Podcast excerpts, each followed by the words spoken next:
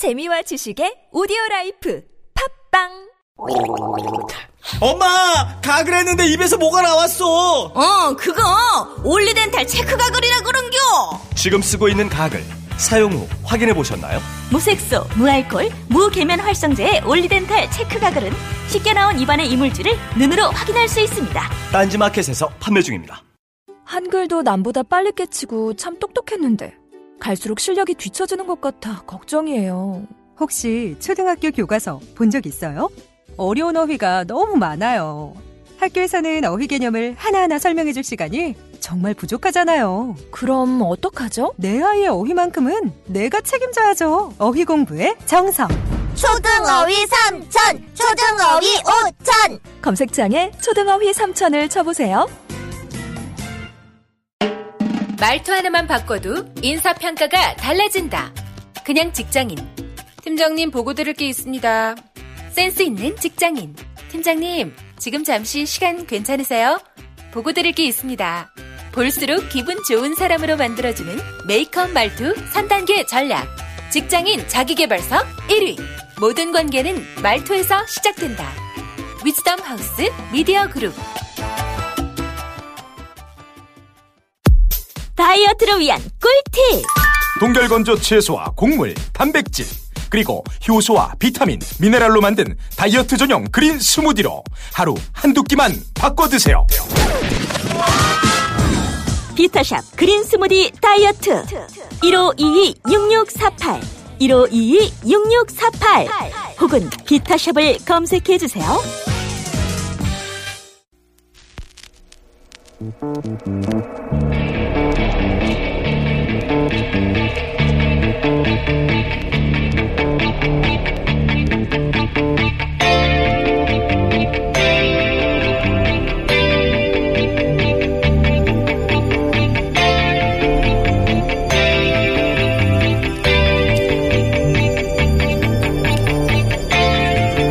안녕하세요. 김호준입니다. 단독 서울시청 상공서 핵 터지면 36만 명 즉사. 어제자 동아일보 북핵 관련 기사 제목입니다. 시층 인근 주민은 몰수하고 200만 명 사상의 반경 300km까지 수십 년간 낙진과 방사능 노출을 피해가 이어진다는 분석 기사입니다. 서울에서 휴전선 최단 거리는 20km대입니다. 서울에서 평양 직선 거리는 200km대. 기사대로면 서울에 핵이 터지면 평양도 방사능 낙진이 수십 년간 이어집니다. 게다가 한 발만 쏘고 전쟁이 끝납니까? 핵전쟁이 나면 서울 시민만 죽는 게 아니죠. 한민족과 한반도 전체가 죽는 거지. 분석을 하려면 그렇게 하는 게 맞죠. 북한이 어디 인도쯤에 있는 게 아니지 않습니까? 2주 전 조선일보는 전술 핵만이 답이라고 주장을 했습니다. 그런데 그럼 보수 정권은 진작에 전작권을 받았어야죠. 앞뒤가 안 맞잖아요. 어차피 작전권도 없는데 무기만 늘리는 건. 문재인 정부가 북핵 문제를 해결할 수 있을 것인가? 결코 쉬운 일이 아닌 건 분명합니다. 근데 대화는 필요 없고 강경 대응해야 한다는 보수 매체를 보고 있자면 그런 생각이 듭니다. 그래서 전쟁을 하자는 건가? 작년에 북한이 두 번 핵실험할 때 박근혜 정권 휴전선에서 확성기 튼 게 전부였습니다. 전쟁이 그렇게 좋으면 지난 9년 보수 정권 때 전쟁 안 하고 뭐 했나요? 보수 매체가 북핵 문제를 얘기할 때의 문제는 그래서 대체 어쩌자는 건가? 그걸 모르겠다는 겁니다. 그래서 제 결론은 그렇습니다. 아, 자기들도 자기들이 무슨 말을 하는지 모르는구나. 김원준 생각이었습니다.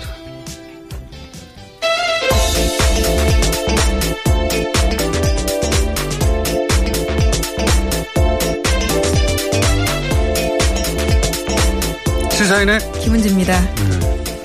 북한 뉴스가 아주 그냥 폭탄처럼 쏟아지고 있어요. 네, 핵실험이 워낙 큰 뉴스라서요. 근데 핵실험은 많이 했어요. 여섯 차례 했습니다. 작년에 두 번 있었다는 게 전혀 기억이 안 나잖아요. 어, 작년엔 두 번이나 있었습니다.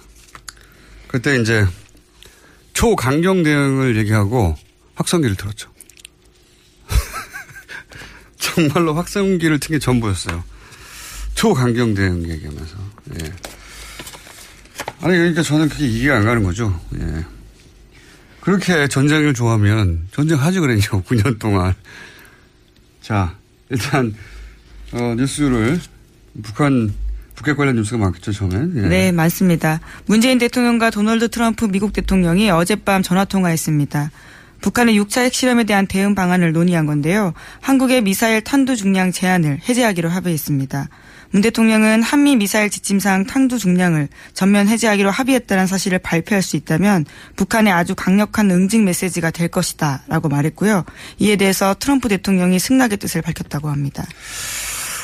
뭐 우리나라 무기에 대해서 우리가 어, 제한을 푸는 걸 승낙했다는 표현 자체가 기분이 나쁘긴 하지만 어쨌든 그런 어, 전자권 자체도 미국에 있고 예 그런 제한 협상을 우리가 해버렸기 때문에 대신 해구산에 이제 보호를 받는다 뭐 이런 식의 주고받는 결과. 근데 이번에 탄두 중량을 해제했다고 하잖아요. 이거 굉장히 큰 성과라고. 어, 군사 전문가하고도 얘기를 따로 해봐야 되겠지만 간단하게 말하면은 전략핵, 전략핵 요즘 하잖아요. 전술핵, 참. 전략핵은 도시 정도를 상대하는 거고, 전술핵은 예를 들면 탱크 부대처럼 작은 단위를, 작은 거예요, 그냥 전술핵이라는 게. 조그만 핵인데, 전술핵을 들여오면 우리 대가가 있죠. 한반도 비핵화, 이건 물 건너 간다고 봐야 되겠죠. 어, 그리고 뭐, 일본도 뭐 얘기할 것이고, 여기, 이, 동북아 지역에 이제 핵 도민 현상이 일어나겠죠. 네, 긴장이 훨씬 올라가게 되는 겁니다. 그런데 이제 이 탄도 중량 제한을 풀면 이게 그러니까 로켓 앞에 탄두를 이때까지는 뭐 몇백 킬로 이렇게 제한했단 말이죠. 네, 현재 500kg으로 제한돼 있었습니다. 그것도 간신히 몇 번 풀었는데 고폭탄이 고폭탄이라는 게 있어요. 어마어마 큰 폭탄. 그러니까 핵은 아닌데 전술핵 정도의 파괴력이 있는 겁니다. 이걸 풀면 이거는 핵 확산 금지 조약에 제한을 받지 않아요. 우리가 개발할 수도 있고 사올 수도 있어요, 마음대로. 군사적인 측면에서 굉장히 큰 도약이죠. 네, 일종의 예. 미사일 주권을 확보한다는 측면에서 의미가 있다는 평가 받고 사- 있습니다. 이게 원래 무거우면 멀리 못 나가잖아요. 됐다 무거운 거 살아서 어 전술핵 정도의 파괴력을 가질 수도 있고 됐다고 무거운 걸 날리려면 사거리도 길잖아요. 사거리도 굉장히 긴 로켓을 만들 수도 있죠. 예, 뭐 하여튼 보수 정권이 했었어야 할 일인데 이제서 하는 겁니다. 스피커만 틀다가 확성기만. 그런 의미가 있고요. 이거는 저는 뭐 그냥 아주 갈, 어, 얄팍하게 하는데 군사 전문가하고 얘기를 한번 해서 의미를 짚어주도록 하겠고. 자, 그 외의 뉴스들은 어떤 게 있습니까? 네, 연속해서 문재인 대통령이 다른 나라 정상들과도 통화를 했는데요. 어제 블라디미르 푸틴 러시아 대통령과도 이어서 통화했습니다. 문 대통령은 대북 원유 공급 중단과 북한 해외 노동자 수입 금지 등 북한의 외화 수입원을 근본적으로 차단할 수 있는 방안을 유엔 안전보장이사회에서 진지하게 검토해야 한다라고 강조했다고 하는데요. 그러나 푸틴 대통령 같은 경우에는 북한의 6차 핵 실험에 대해서는 규탄하면서도 북핵 문제의 외교적 방식 해결을 강조했다라고 합니다. 뭐, 해야죠, 이런 통화. 자, 다음은요. 네, 또 우리 군 같은 경우에는요, 어제 합동 무력 시위를 펼쳤습니다. 북한의 핵실험장을 가상의 목표로 삼고 미사일로 타격하는 내용이었습니다. 육군과 공군의 미사일 실사격 훈련은 북한 풍계리 핵실험장까지의 거리를 고려해서 실시됐다고 합니다. 그렇군요. 이것도 뭐, 의역 시 해야죠. 다음은요. 네, 유엔 안전보장이사회 회의도 긴급하게 소집됐습니다. 북한을 규탄하는 별도의 의장 성명이나 언론 성명을 채택하진 않았는데요. 예, 괜찮으신가요? 죄송합니다. 네, 안보리 이사국 대사들은 한 목소리로 북한의 김정은 정권의 무모한 도발이 가하는 위협을 우려했습니다. 중국과 러시아도 비난 대열엔 동참했는데요. 하지만 대북 해법에 있어서는 엇갈렸습니다. 미국을 중심으로 한 한국과 일본, 영국, 프랑스 등은 초강력 제재를 해야 된다고 주장했지만요. 중국과 러시아는 대화론을 앞세웠습니다. 이것도 뭐 그랬겠죠. 예. 어차피 견해는 갈리고 의장 성명, 언론 성명 뭐건 채택될 리가 없고 지금은.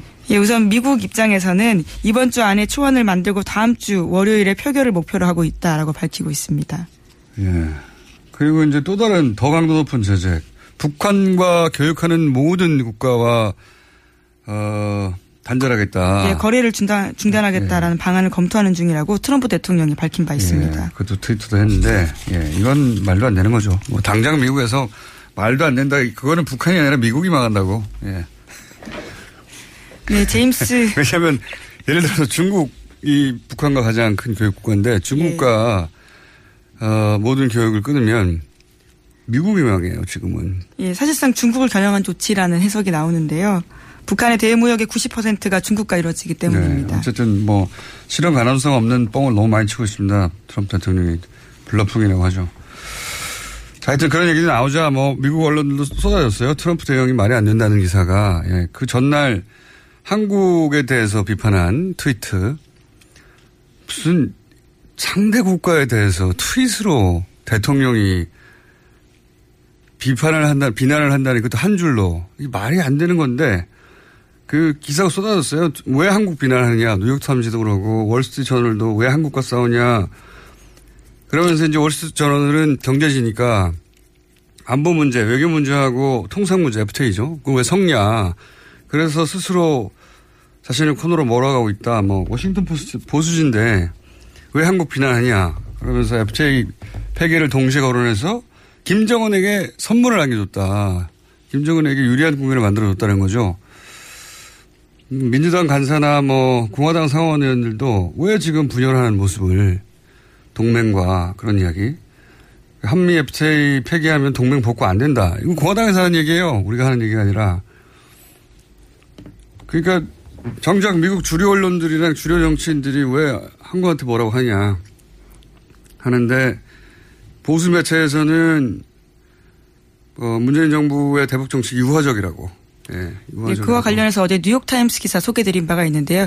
그러한 지적조차 사실이 아니다라는 것을 뉴욕타임스가 지적한 바가 아니 있습니다. 그러니까 이게 말이 안 되는 거죠. 미국 대통령이 뭐라고 하는데 우리가 미국 대통령 편을 들고 미국 언론들은 어 미국 대통령이 말이 안 되는 소리를 한다고 하고 거꾸로 돼야 되는 거 아닙니까? 거꾸로 지금 전쟁하자고 하는 건데.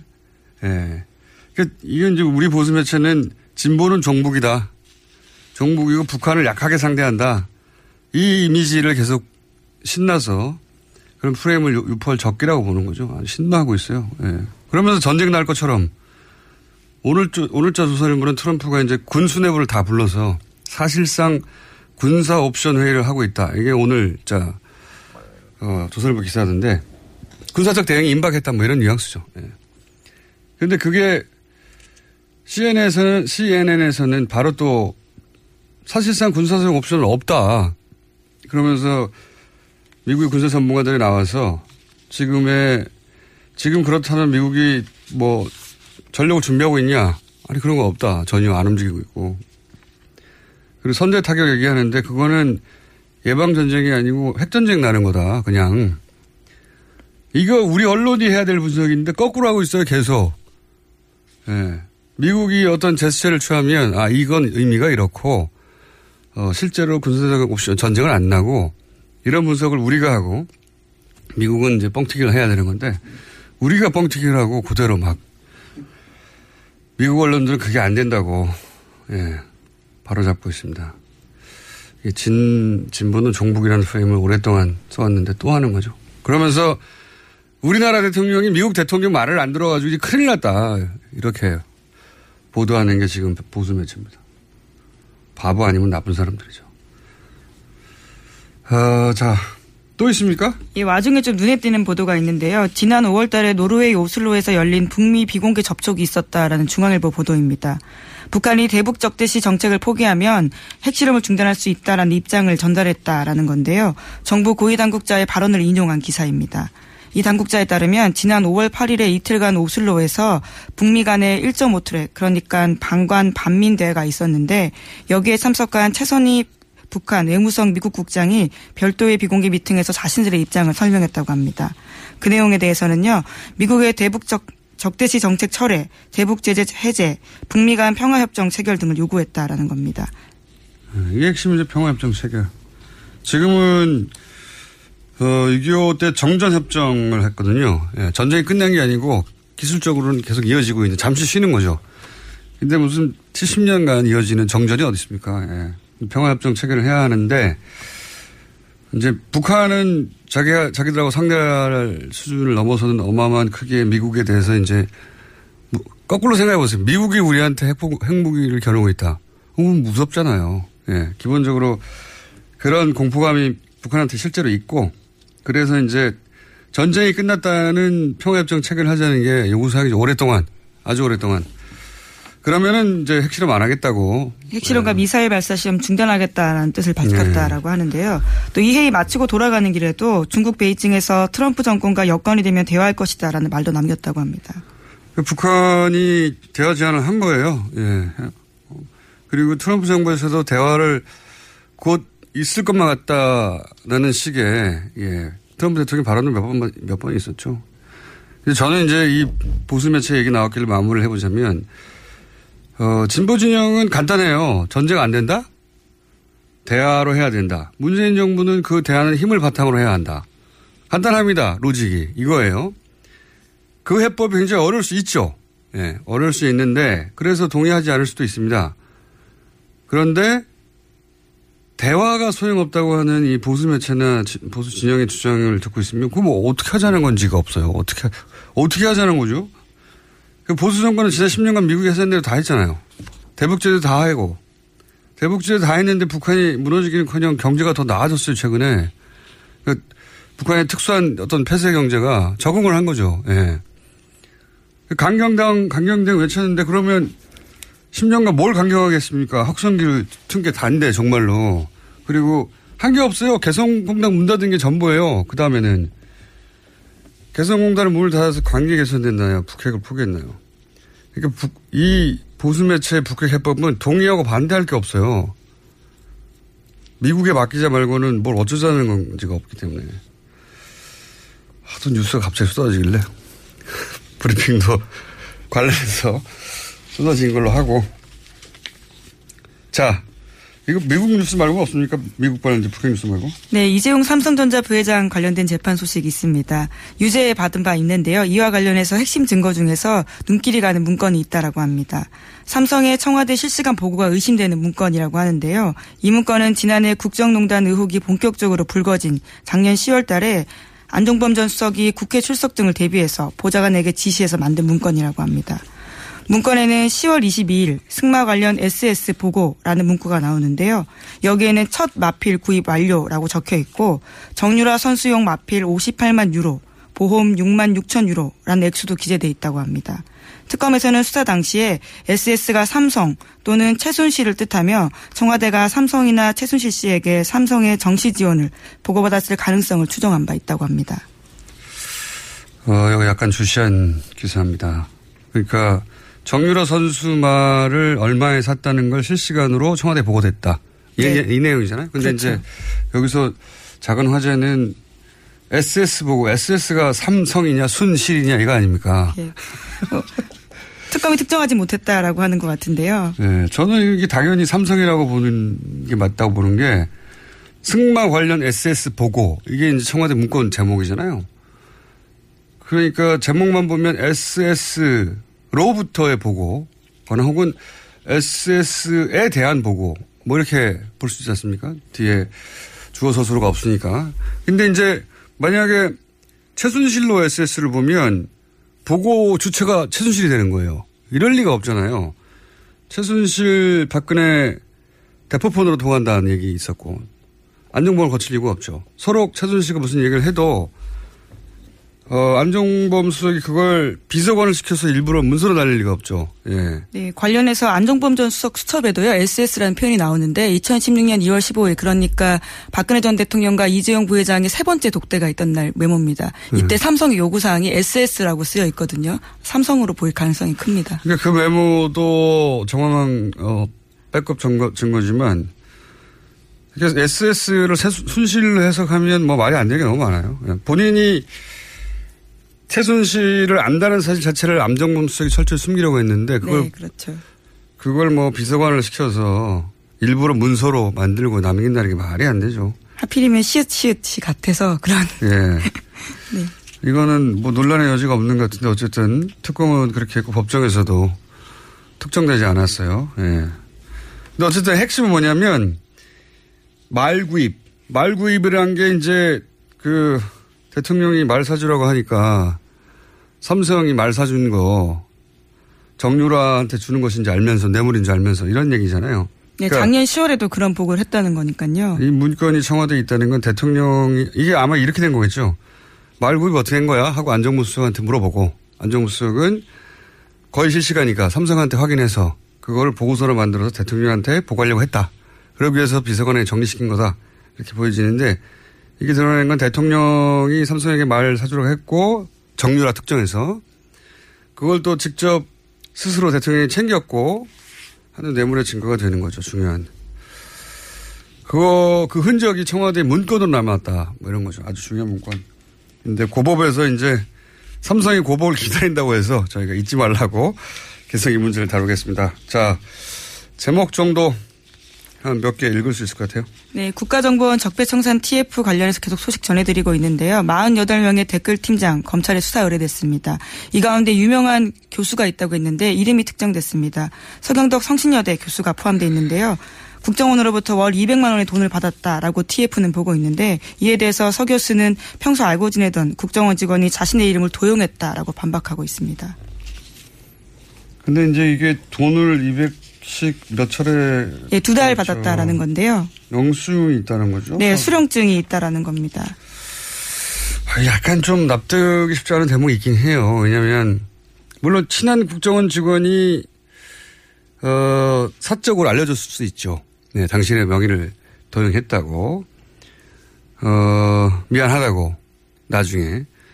근데 이제 납득이 쉽지 않은 대목은 어, 단순히 이름만 도용했으면 모르겠는데 이거는 그럼 실적 때문에 단순 허위 보고가 된 거죠. 그것도 뭐 징계 대상이긴 하겠지만 영수증이거든요. 그 돈이 사라졌, 횡령이 되는 거거든요.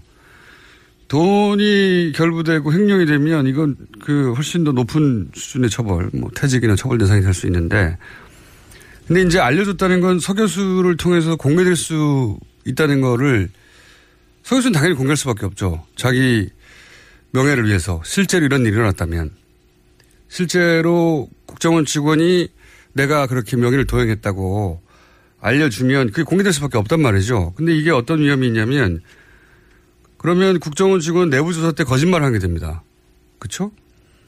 근데 그 거짓말 한 게 내부 국정원 내부에서 밝혀지고 덮인 게 아니라 언론을 통해서 국정원 자체 조사가 부실했다. 라고 알리는 셈이 되거든요. 국정원 직원은 더 큰 처벌을 받을 수가 있어요. 거짓말도 했고 그걸 밖에다 드러냄으로 해서 또다시 국정원이 피해를 입게 만드는 사적으로 미안했을 수는 있는데 자기가 이중의 처벌을 초래하는 방식으로 이걸 했다는 게 전 납득이 잘 안 가는 게 바로 잡을 시간은 충분히 했거든요. 그 안에서 내가 이렇게 했고 저렇게 했고 뭐 어차피 검찰 조사가 있을 예정이니까 누군가는 손을 들고 내가 돈을 먹었다고 해야 되거나 내가 사인을 대신했다고 해야 나와야 되잖아요. 그 과정에서 이제 억울함이 있다면 밝혀지겠고 예, 아니라면 수사가 이루어지겠죠. 어쨌든 좀 이상한 사건이긴 합니다. 예. 어, 여기까지 해야 되겠네요. 저희 PD가 그만 끝내라고. 오늘 지금 컨디션이 좀 좋은데 제가 막 말 잘 나오는데, 예. 이럴 땐 브리핑 길게 해야 되거든요. 여기까지 해야 되겠습니다. 네. 시사인의 김은지였습니다. 감사합니다. 모닝똥? 제겐 사치였죠. 내가 토끼인지 토끼똥이 나인지 내가 변을 본 것인지 변을 당한 것인지 나는 바나나이고 싶다. 간혹 구렁이이고도 싶다. 미궁 대장사랑! 빅동의 추억 미궁 대장사랑이 찾아드립니다. 혈중 콜레스테롤 개선과 배변 활동에 도움을 주는 건강기능식품입니다. 검색창에 미궁 대장사랑 미궁 장사랑 이름 바꿨어요. 프로바이오틱스 12종 추가. 미궁 대장사랑. 골반 잡자 바로 잡자 바디로직. 허리 통증 바로 잡자 바디로직. 몸매 교정 바로 잡자 바디로직. 자세가 좋아지는 골반 교정 타이즈 바디로직 검색창에. 골반 교정 바디로직. 삐 딱한 남성 골반 허리에도 역시 바디로직입니다. 바디로직의 효과를 못 느끼셨다면 100% 환불해드립니다. 자세한 환불 조건은 홈페이지를 참조하세요. 아, 또 떨어졌어. 너 또 입사 시험 봤어? 아니, 차량용 핸드폰 거치대 말이야. 여러 개 사봤는데 실패의 연속이야. 떨어지고 시야 가리고 운전석에서도 멀고 뭐 좋은 거 없을까? 싼 것만 찾으니까 그렇지. 제대로 된 거 하나 사서 편리하게 쓰는 게 더 낫지. 그런 게 있어? 그럼 있지. one, two, three 할 때 two. 힘 세다 할 때 힘. two, 힘. 투 힘? 두 배로 힘이 세다는 건가? 네이버 검색창에 투 힘을 검색해 보세요. 대한민국의 공영방송은 그 신뢰가 바닥까지 떨어졌습니다. MBC는 참담하게 망가졌습니다. 이명박 박근혜 정권 근 10년 공영방송 장악은 집요하고도 무도했습니다. 저희들 안에서 저항하고 한순간도 싸움을 멈춘 적 없었지만 부족했습니다. 그래서 여러분 실망하고 또 화나 있는 것 잘 알고 있습니다. 지금보다 더 매섭게 질책하시고 따갑게 비판하시더라도 절대 외면하지 마시고 끝까지 응원해 주시기를 감히 당부드립니다. 죄송합니다. 그리고 고맙습니다.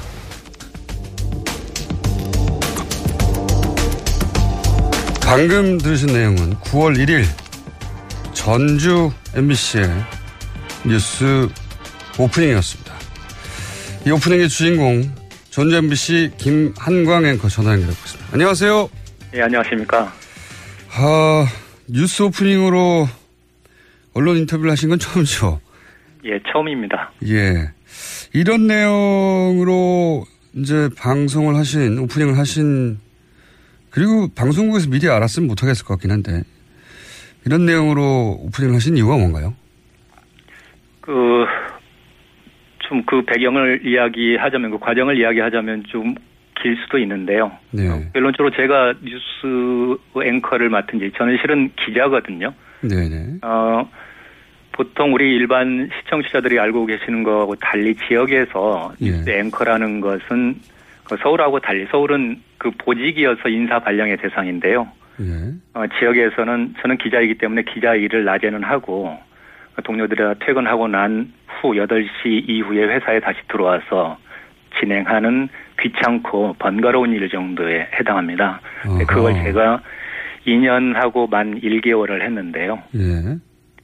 어, 보통 이 귀찮고 번거로운 일이기 때문에 한 1년 정도 되면 기자들이 진행을 할 경우에 예를 들어서요. 한 네. 1년 정도 하면 바꾸는 일이 잦습니다. 아, 이게 가웬 일이군요, 이게. 그렇죠. 예. 그래서 저도 한 1년 하고 바꾸기를 바랐고요. 왜냐하면 이 일을 하다 보니까 제 스스로가 좀 고립되는 것 같고 어떤 음, 뭐 인간관계에서도 그렇고요. 취재원들과의 관계에서도 그렇고 그 시간대가 잠자기도 그렇고 저녁 먹기도 그렇고 굉장히 어- 애매한 애매모호한 시간이어서 그렇게 됐었는데 그래서 1년 정도 지나서 저도 바꿔주기를 바랐었는데 이게 앵커가 그러면 잠깐만 정리해 보자면 앵커가 네. 고위직이나 뭐 권한이 있거나 보직이 있거나 예우가 있거나 그게 아니라 퇴근하고 나서 하게 되는 지방방송사에서는 가웬 일에 해당되는 겁니까?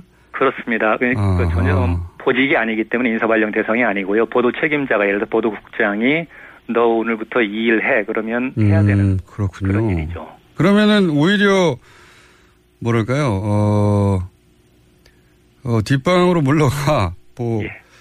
혹은 뭐 취재 일선에서 물러가 이런 이야기입니까? 보통은? 저 같은 경우는 그랬습니다. 왜냐하면 제가 어, 언론 노조 MBC 본부에서 수석 부위원장으로 근무를 하- 파견 근무를 하고 2년 한 3개월 됐었거든요. 그 일 끝나고 지역에 내려오자마자 10일 만에 이 일을 시켰거든요. 아 노조 지부장을 네, 그리고 끝내자마자. 다른 일을 주지 않고 오로지 이것만 맡겼기 때문에 처음에는 아하 그렇군요. 그래서 취재 현장을 나갈 수는 없었고 오로지 이 일만 하는데 그러다 보니까 취재원과의 관계도 어, 마- 맺기가 확장하기가 어려운 상황이었었고 그래서 이 일에 대한 어떤 부담을 좀 많이 가지고 있었던 건 사실이죠. 어, 승진도 역전이 됐겠군요, 당연히 그러면. 어, 예. 그런 부분은 좀 이렇게 내밀한 부분, 인사 부분이기 때문에 제가 개인적으로는 어떻게 말씀드릴 수는 있겠는데 하여튼 뭐 인사권자가 고백해주지 않는 하는 그 부분에 대해서 는 제가 뭐라고 말씀드리기가 애매한 측면은 있습니다. 하여튼 결과적으로는 역전됐군요. 예. 그게 의도가 있는 건지 없는지하고 무관하게 결과는 좀 그건 그좀 상상에 맡기겠습니다. 자, 뭐 여러 가지 개, 그 이건 사적인 이야기들이고 예. 공적으로도 지금 어, MBC가 총파업을 하게 되는데 예. 어, 이게 이제 본인도 동참하는 의사를 밝힌 거 아니겠습니까? 예, 그렇습니다. 예. 근데 이게 함께 하시는 분들 뭐 다른 아나운서나 혹은 뭐 함께 일하는 방송국의 다른 분들에게 피해가 갈까봐 어, 미리 말씀을 못 하셨을 것 같기도 한데요. 어떻습니까? 예, 그게 저는 제가 주저 마지막까지 주저했었던 그 지점이거든요. 네. 그래서 어, 저- 조금 저 직전에 제가 말을 하다가 좀 약간 끊긴 부분이 있는데 그래서 일단은 제가 8월 초에 여름 휴가를 다녀왔습니다. 여름 휴가를 다녀왔는데 갔다 오니까 제가 2년 넘게 이야기했었던 그 부분을 국장이 저한테 이야기를 하더라고요. 음, 이번 가을 개편 때 예. 어, 바꾸자. 예, 예. 저는 아 정말 속으로 후련했었거든요. 그 시점에서만 하더라도 MBC 문제가 연일 현안이 되고는 있었는데 네. 파업 시점을 언제로 잡을지에 대한 것들은 결정되지 않은 그런 시점이었습니다. 네네. 저도 굉장히 부담스러운 상황이기도 했었고요. 그래서 9월 달부터는 제가 안 하는 것으로 이제 이야기는 돼 있었는데 공교롭게도 파업 시점하고 그 시점이 딱 정확하게 맞물렸습니다. 음. 이제 그때부터 그러면은 이걸 어떻게 마무리해야 되지 하는 작은 저 혼자만의 생각은 좀 있었는데 이걸 뭐 실행에 옮기는 문제하고는 또 전혀 다른 결이 있었거든요. 근데 어느 후배 하나가 지나가면서 정말 장난스럽게 선배 멋있는 closing 한번 해보세요 그러더라고요. 그래서 이제 어 그렇게 생각하는 사람들이 좀 있겠구나 생각을 했는데 실제 이게 지난주 들어와 가지고 파업하고 제가 이제 마지막으로 뉴스를 진행하는 날이 다가올수록 딱 두 가지 지점이 접혔습니다. 만약 이걸 하게 됐을 경우. 왜냐하면 정말 파업이란 게 모든 걸 걸고 하기 때문에 직장인들에게 특히 민감하고 굉장히 중요한 국면이거든요. 이렇게 했을 때 제가 클로징을 하든 오프닝을 하든 이게 파업 국면에도 어떤 형태로든 영향을 미칠 수 있겠다. 만약 이게 돌발적으로 비춰진다거나 경솔하게 비춰진다면 전혀 도움이 되지 않을 것이고요. 또 한 가지는 방금 말씀하셨던 것처럼 이게 회사에서는 징계 사유라고 판단할 수도 있습니다. 그 편집권에 대한 네. 그런 부분이기 때문에 그래서 징계를 요청한다고 그런다면 어떻게 할 것인가 그 결과에 대해서 그러면 저 혼자 책임을 지는 거는 괜찮지만 저하고 같이 진행하는 여자 아나운서 그리고 카메라 감독 그 기술 스탭들 어, 뉴스 PD들 이런 사람들은 일부 이- 이분들 중에는 비정규직도 있고 연결고리가 약한 분들이 있거든요. 근데 회사가 정말 징계를 시도해서 그들을 압박한다면 그런 거에 대한 부담은 좀 있었죠. 오랜 고민 끝에 그런데 결국은 이제 그렇게 오프닝을 하셨는데 예. 그렇게 할 수밖에 없었던 이게 물론 어 아마도 직전에 얘기는 하셨겠죠. 뭐 동료나 그죠? 예. 뉴스 시작 직전에 예. 전에 이야기를 했었죠. 제가 뉴스룸을 보통 들어가면 서울 MBC 뉴스가 이제 시작되는 게 8시 정확하게 시작하지 않습니까? 그러면 제가 그 주변 시간 정도에 내려가거든요. 미리 가서 준비를 해야 하기 때문에. 네. 그래서 그때까지도 실은 확신이 없었습니다. 그 뉴스룸에 들어갔을 때까지도 확신이 없어서 혼자 먼저 제가 앉았는데 2, 3분 후에 목소윤 아나운서라고 저와 같이 진행하는 여자 아나운서가 들어왔길래 그때 아 해야겠다 생각이 어, 번쩍 들었습니다 정말로. 그래서 제가 목소윤 아나운서한테 한마디 했죠. 이게 내가 한 1분 정도가 될 수도 있겠는데 1분 정도 나 혼자 내가 멘트를 하고 있으면 어 혹시 목 아나운서 표정 관리가 가능하겠나? 왜냐하면 그 저희 제가 경험해 보니까 앵커 멘트를 할 때 한 5초 정도, 5초 정도 상대가 이야기하고 있을 때 이 시선 처리가 정말 쉽지가 않더라고요. 알겠습니다. 그것을 한 1분 정도를 한다고 그런다면 정말 힘들 것 같아 서 그렇게 이야기를 했을 때 알겠습니다. 저희가 준비된 시간이 그렇게 길지 않아서 예, 그 오랜 구심 끝에 하셨고 어, 마지막으로 한 가지만 더 여쭤보겠습니다. 예. 그렇게 이제 주변에 대한 피해도 고민을 했고 하셨는데 결국은 어, 이렇게 발언을 하신 결정적인 이유가 뭡니까?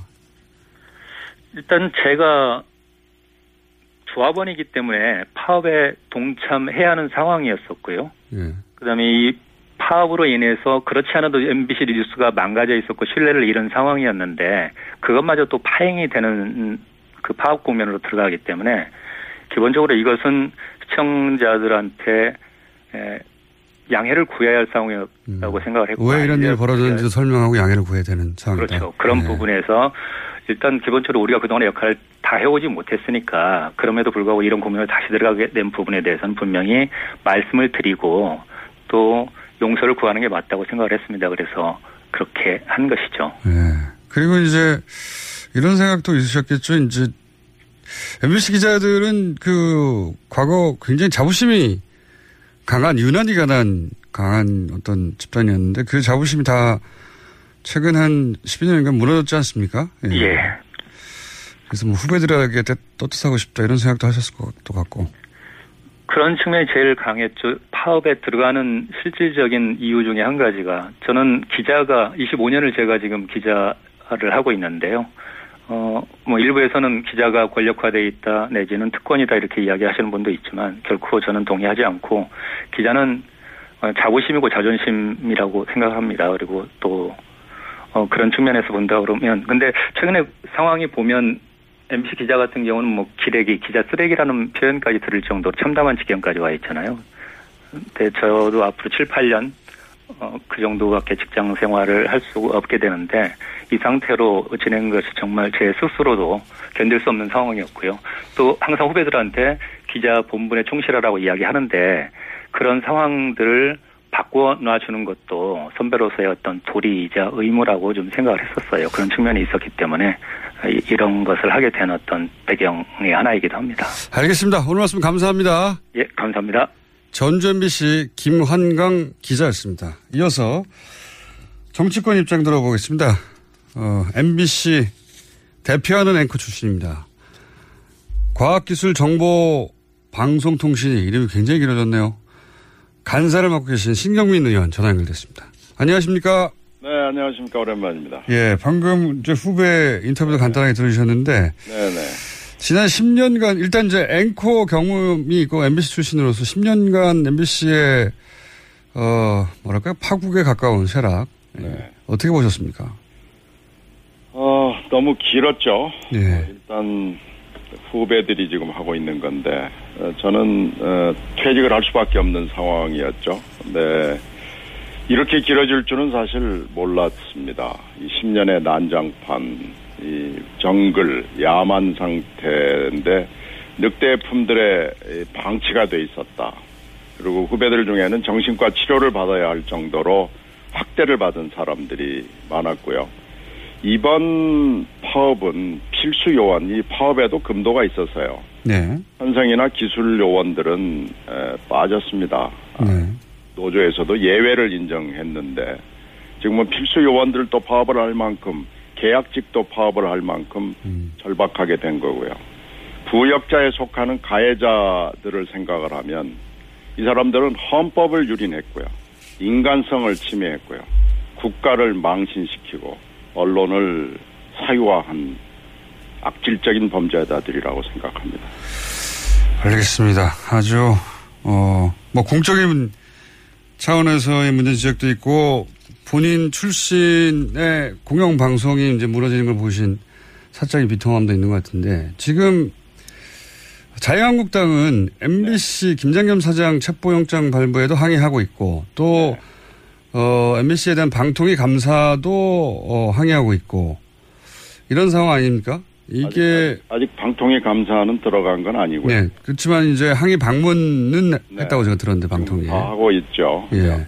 못하게 막는 차원 아닌가 싶은데요. 네네. 이게 법적 근거가 방통위 감사가 있는 겁니까? 아, 그 방통위 경우에는 좀 법적으로 복잡한데요. 네. 어, KBS 경우도 또 MBC 경우도 같은 방송이긴 하지만 법적 지위가 달라서 지금 법적 검토를 검토를 하고 있는 상황이고요. 음. 어, 지금 저희들이 우리들이 내부적으로 어, 정당이 내부적으로 법적 검토를 한 바에 따르면 어, 방통위가 어, 그 사이에는 지난 10년 동안은 언론사 내부의 일이고 노사 관계라고 그러면서 아무 일을 안 했거든요. 음. 근데 이렇게 공영방송 두 개가 다 어, 전면적으로 정지된 상황에서 방통위가 손을 놓고 있다는 건 사실 말이 되지 않고요.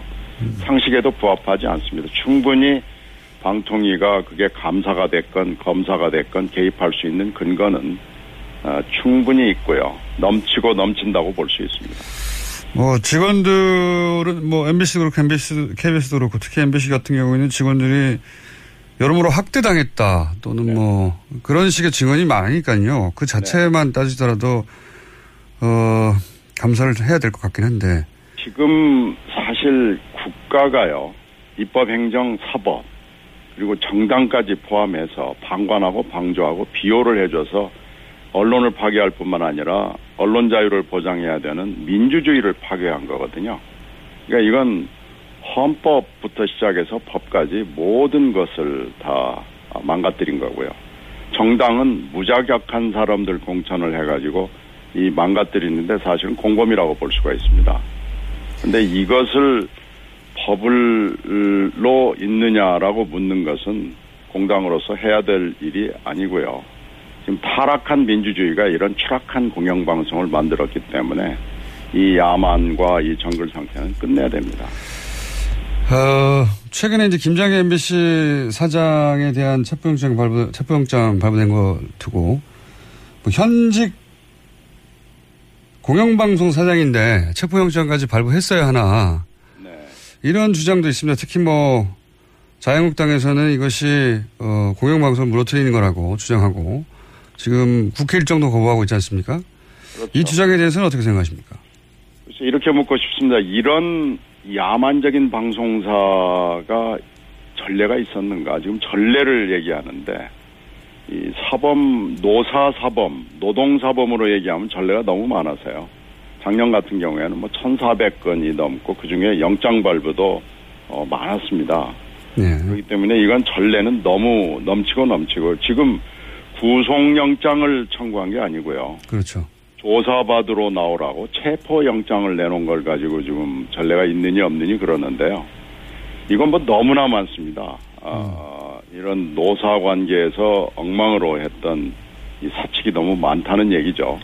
그런데 이런 방송사는 전례가 없어서 어, 이런 체포영장을 내놓은 거고 이미 김장겸 사장은 네 번이나 소환 요구에 응하지 않았고요. 노동부가 조사 차원을 넘어서서 혐의를 잡고 수사에 이미 들어간 상황이고 어, 그래서 검찰이 청구를 법원에 한, 것, 한 것을 법원이 발부한 거거든요. 그러니까 이런 방송사가 과연 있고 이런 사장이 과연 있느냐라고 묻는 게 맞고요.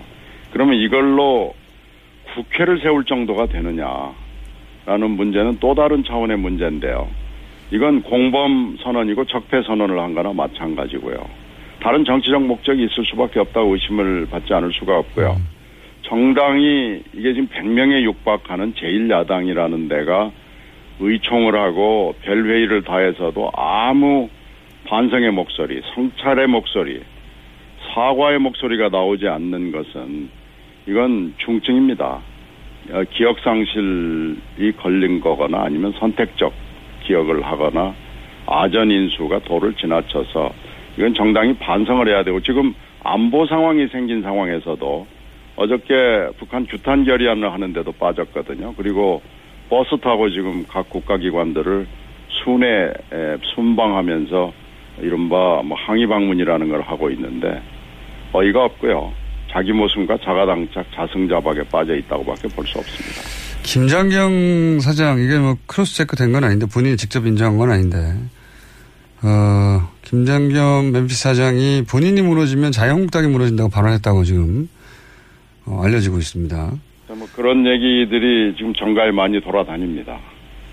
그 MBC 측과 자유한국당의 어떤 특별한 관계에 대한 추가적인 정보가 있었습니까? 혹시 이런 얘기 말고? 어, 지금 정가에 돌아다니는 얘기는 이것도 뭐 확인이 안 됩니다만은 어, 원래 이 김장겸 MBC 사장이 철저하게 구새누리에 친한 기자였거든요. 예. 어, 그래서 돌아다니면서 비슷한 얘기를 하고 다녔고요. 과거에도. 대해서 예, 고, 고개를 끄덕거리는 사람들이 많다는 거죠. 지금 자신들이 한 짓을 다 잊어버렸고요. 뭔지도 모르고 이게 에, 이 사람들의 인식 수준이고 지능이라고 저는 봅니다. 그래서 이거 지금 판단을 잘못해도 너무 판단을 잘못하고 있는 거고 이미 보호막은 사라졌고요. 더 올 구명보트도 이제 없고요. 국민들이 촛불로 이 낙하산 줄을 끄는 거 아니겠습니까? 알겠습니다. 그러니까 뭐 김장겸 MBC 사장이 그 이전부터 어 자유한국당 이전에 정당과 가까웠고 뭐 이런 얘기를 하면 끄덕거리는 사람이 많다. 그만큼 오래된 얘기다 이런 말씀이신 것 같고요. 그렇죠. 예. 구체적으로 이제 방송방해법 이거 이런 상황을 더 이상 반복되지 않도록 하기 위해서 방송관계법 개정안이 지금 계류 중인데 그렇죠. 어, 이 방송관계법도 뭐 말들이 많습니다. 지금 어, 여권 7명, 야권 6명으로 그 추천하는 이사진을 확대해가지고 3분의 2 동의를 받아야 사장이 임명될 수 있도록 이렇게 바꾸겠다는 거죠, 지금은. 네, 특별다수제를 인사 상황, 사장의 인면에서는 정해놓자라는 거고요. 네. 어, 이것이 지금 어, 발의가 돼 있는 상황인데 160명이 넘는 국회의원들이 서명을 했기 때문에 네. 사실 오늘 투표를 하면은 되는 거죠. 300명 중에서 과반을 넘긴 사람들이 발의를 했기 때문에 네네. 지금 그런 상황에 있는 게 벌써 오래됐습니다. 그런데 이제 이게 아직 그, 아직도 어, 뭐랄까요. 논쟁 중에 있는 것이, 어, 문재인 대통령도 그런 말을 했고 또 그런 문제 지적을 하는 분도 있는데 이게 이제 일곱 명 여덟 명 해서 3분의 2 동의를 구해야 하니까 네네.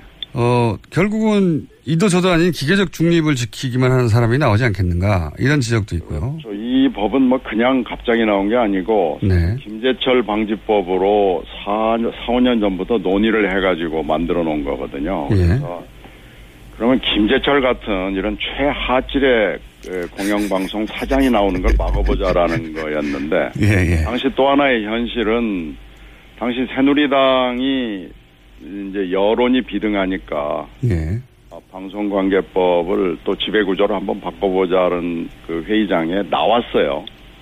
나왔지만 내심은 하여튼 공영방송을 어떻게든지 장악하겠다는 내심이 있기 때문에 이런 새누리의 내심을 모두 다 알기 때문에 정치적으로 현실적으로 타협할 수 있는 안을 만들어 보자라고 해서 여론을 등에 업고 이 김재철 방지법을 내놓은 건데 네네.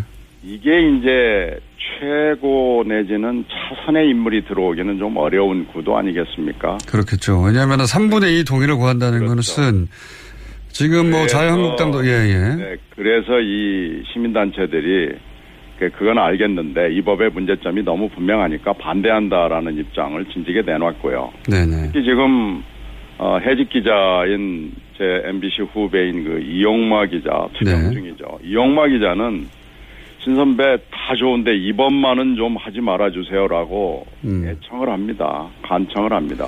그 방송관계법이 계류 중이긴 한데 이 법안이 또 다른 개정안이 나오거나 할 수도 있겠군요. 그래서 지금 이제 그런 차에 문 대통령이 이 보고를 받는 자리에서 이것을 지적을 한 거니까요. 네. 그러나 당론으로 이미 또 김재철 방지법은 발의가 돼 있고요. 네네. 저희들이 이, 이 현실적인 안과 아, NGO나 대통령이 지적하는 이런 문제점 사이에서 고민은 좀 해볼 필요가 있다라고 생각을 합니다. 네, 알겠습니다. 아직 지금은 고민 단계인 거죠? 네, 그렇죠. 이건 한번 들여다보자 이런 단계입니다. 알겠습니다. 오늘 여기까지 듣겠습니다. 감사합니다. 네, 고맙습니다. 아, 의원님. 네네. 제가 시간을 잘못 봐서 1분이나 일찍 끝낼 뻔했습니다. 아, 그래요. 자, 이거 굉장히 중요한 사안이어서 좀 아쉬웠긴 했는데 잘 됐습니다. 그러니까, 어, 지금 계류 중인 방송관계법이 최악의 상황에서 발의된 것이기 때문에 네. 지금 상황과는 여러 가지 상황이 바뀌어서 맞지 않는데 그래서 시민사회에서는 끊임없이 문제 제기가 있었는데 네. 어, 그럼 이걸 어떻게 할 것인지는 논의는 해봐야 하는 단계다 이런 말씀이신 거죠. 방송통신위원회가 방송미래발전위원회를 만들어 가지고요. 이걸 어, 생각을 해보겠다는 거예요. 음. 어, 그래서 뭐 그렇다면 저희들이 당론으로 돼 있는 건그 상태로 그대로 두고 어, 방송통신위원회 논의 과정을 좀 지켜보겠습니다. 알겠습니다. 거기서 더 좋은 안이 지금 어, 도- 영국안이나 독일 모델을 얘기하는 분들이 많거든요. 알겠습니다. 오늘 한번 들여다보겠습니다. 여기까지 듣겠습니다. 감사합니다. 네, 고맙습니다. 더불어민주당 신경민 의원이었습니다.